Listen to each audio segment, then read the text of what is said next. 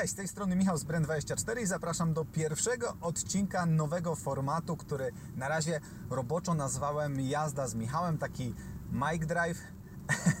Mike Drive, jak, jak, jak Mike Drive, tylko że Mike.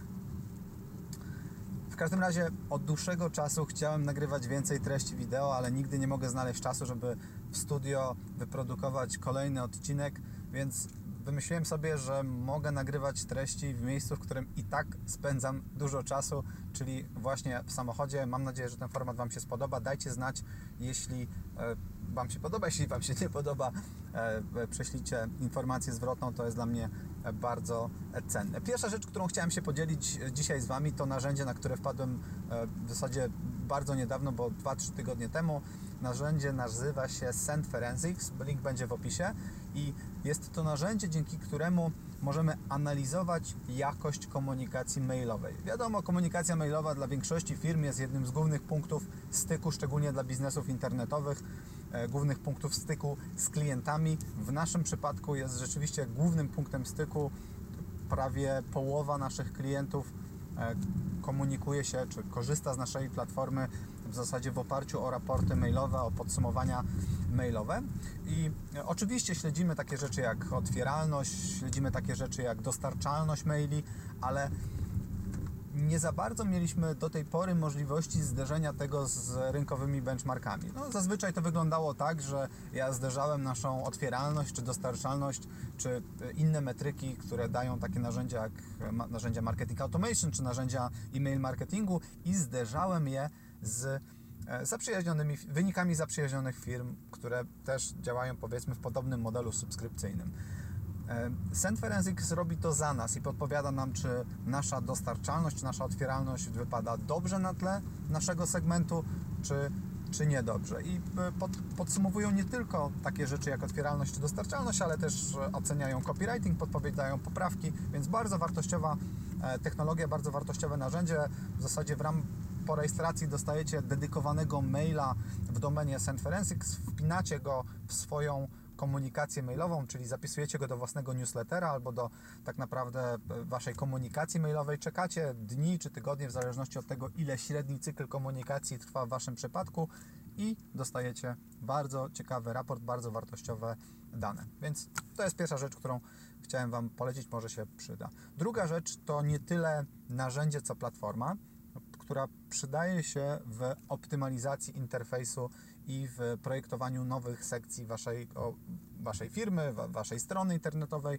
Każdy biznes ma powiedzmy takie kluczowe fragmenty strony, takie jak na przykład formularz zapisu do newslettera, formularz zapisu do konta testowego, formularz zakupu, tego typu rzeczy. I zazwyczaj, kiedy projektujemy albo odświeżamy wygląd istniejących komponentów, robimy research, taki powiedzmy, robimy wywiad w pewnym sensie i podglądamy, w jaki sposób ten problem rozwiązały uznane narzędzia z poszczególnego segmentu. Czyli pod, ja rejestruję się w Basecampie, rejestruję się w Trello, e, e, czasami rejestruję się w innych produktach e, i robię screenshoty, nagrywam to i potem analizujemy sobie to wspólnie z zespołem produktowym i szukamy jakichś dobrych praktyk, którymi można się inspirować. W tej chwili nie trzeba już rejestrować się dla każdej, każdej z tych usług. Wystarczy wejść na platformę PageFlows, która zawiera setki, jeśli już nie tysiące wideo z takiego onboardingu w popularnych produktach, w uznanych produktach. I można tam znaleźć naprawdę masę inspiracji, masę gotowych rozwiązań, e, pewnych problemów, e, projektowania interfejsu, projektowania poszczególnych typów stron. Więc kolejna rzecz, którą na którą wpadłem relatywnie niedawno, czy znowu kilka tygodni temu, ale mogę już w tej chwili ją polecić. E, I trzecia rzecz, którą chciałem zarekomendować, to e, nowy cykl wyprodukowany przez Wondery, czyli jedną z najlepszych, najbardziej powiedzmy profesjonalnych firm produkujących podcasty. Jeśli oglądacie ten odcinek, jest duża szansa, że słuchacie też podcastów, więc e, Wondery jest producentem naprawdę genialnych podcastów i właśnie wypuścili krótką serię WeCrash, opowiadającą historię firmy WeWork, którą możecie kojarzyć jako popularne coworki w dziesiątkach, jeśli nie setkach lokalizacji na całym świecie, e, ale też firmę, która, e, którą cechuje no, historia, można powiedzieć, spektakularnego upadku wyceny i kapitalizacji firmy z 47 miliardów dolarów, a tak byli wyceniani w pewnym momencie wycena tej firmy upadła w tej chwili do 2 miliardów i spada w zasadzie cały czas, więc i historia tej firmy jest czymś, w co nie uwierzycie, jeśli ja Wam tutaj zacznę opowiadać poszczególne